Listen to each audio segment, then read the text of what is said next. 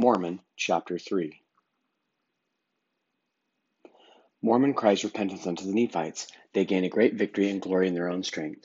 Mormon refuses to lead them, and his prayers for them are without faith. The Book of Mormon invites the 12 tribes of Israel to believe the gospel, about 360 to 362 AD. And it came to pass that the Lamanites did come to battle again until ten years more, and had passed away. And behold, I had employed my people the Nephites in preparing their lands and their armies against the time of battle. And it came to pass that the Lord did say unto me, Cry unto this people, Repent ye, and come unto me, and be baptized, and build again my church, and ye shall be spared. And I did cry unto this people, but it was in vain that I did not realize that it was the Lord that had spared them, and had granted unto them a chance for repentance. And behold, they did harden their hearts against the Lord their God. And it came to pass that after this tenth year had passed away, making in the whole three hundred and sixty years from the coming of Christ, the king of the Lamanites sent an epistle unto me, which gave unto me to know that they were preparing to come again to battle against us. And it came to pass that I did cause my people that they should gather together themselves at the land of desolation to a city which was in the borders by the narrow pass which led into the land southward. And there we did place our armies, that we might stop the armies of the Lamanites, that they might not get possession or any of our lands. Therefore we did fortify against them with all our force. And it came to pass in the three hundred and sixty year, first year, the Lamanites did come down to the city of desolation to battle against us.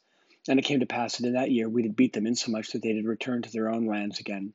And in three hundred and sixty and six year there did come down again to the battle, and we did beat them again, and did slay them with great number of them. And their dead were cast into the sea.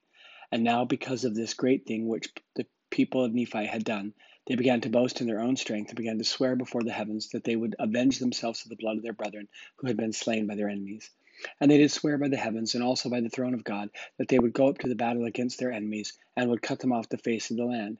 And it came to pass that I, Moroni, did utterly refuse from this time forward to be a commander and a leader of this people because of their wickedness and abomination. Behold, I had led them notwithstanding their wickedness, and I had led them many times to battle, and had loved them according to the love of God which is in me with all my heart, and my soul had been poured out in prayer unto my God all the day long for them. Nevertheless, it was without faith because of the hardness of their hearts. And thrice have I delivered them out of the hands of their enemies, and they have repented not of their sins.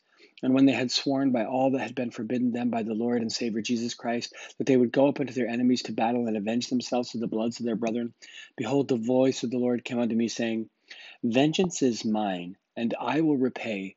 And because this people repenteth not after I had delivered them, behold, they shall be cut off from the face of the earth. And it came to pass that I utterly refused to go up against mine enemies, and I did even as the Lord had commanded me. And I did stand as an idle witness to manifest unto the world that these things which I saw and heard according to the manifestations of the spirits which had testified of these things to come. Therefore I write unto you Gentiles, and also unto you the house of Israel, when the work shall commence that ye shall be about to prepare to return to the land of your inheritance. Yea, behold, I write unto all the ends of the earth, yea, and unto the twelve tribes of Israel, who shall be judged according to your works by the twelve whom Jesus chose to be his disciples in the land of Jerusalem. And I write also unto the remnant of the people who shall be the judges of the twelve whom Jesus chose in this land, and they shall be judged by the other twelve whom Jesus chose in the land of Jerusalem. And these things doth the Spirit manifest unto me. Therefore I write unto you all.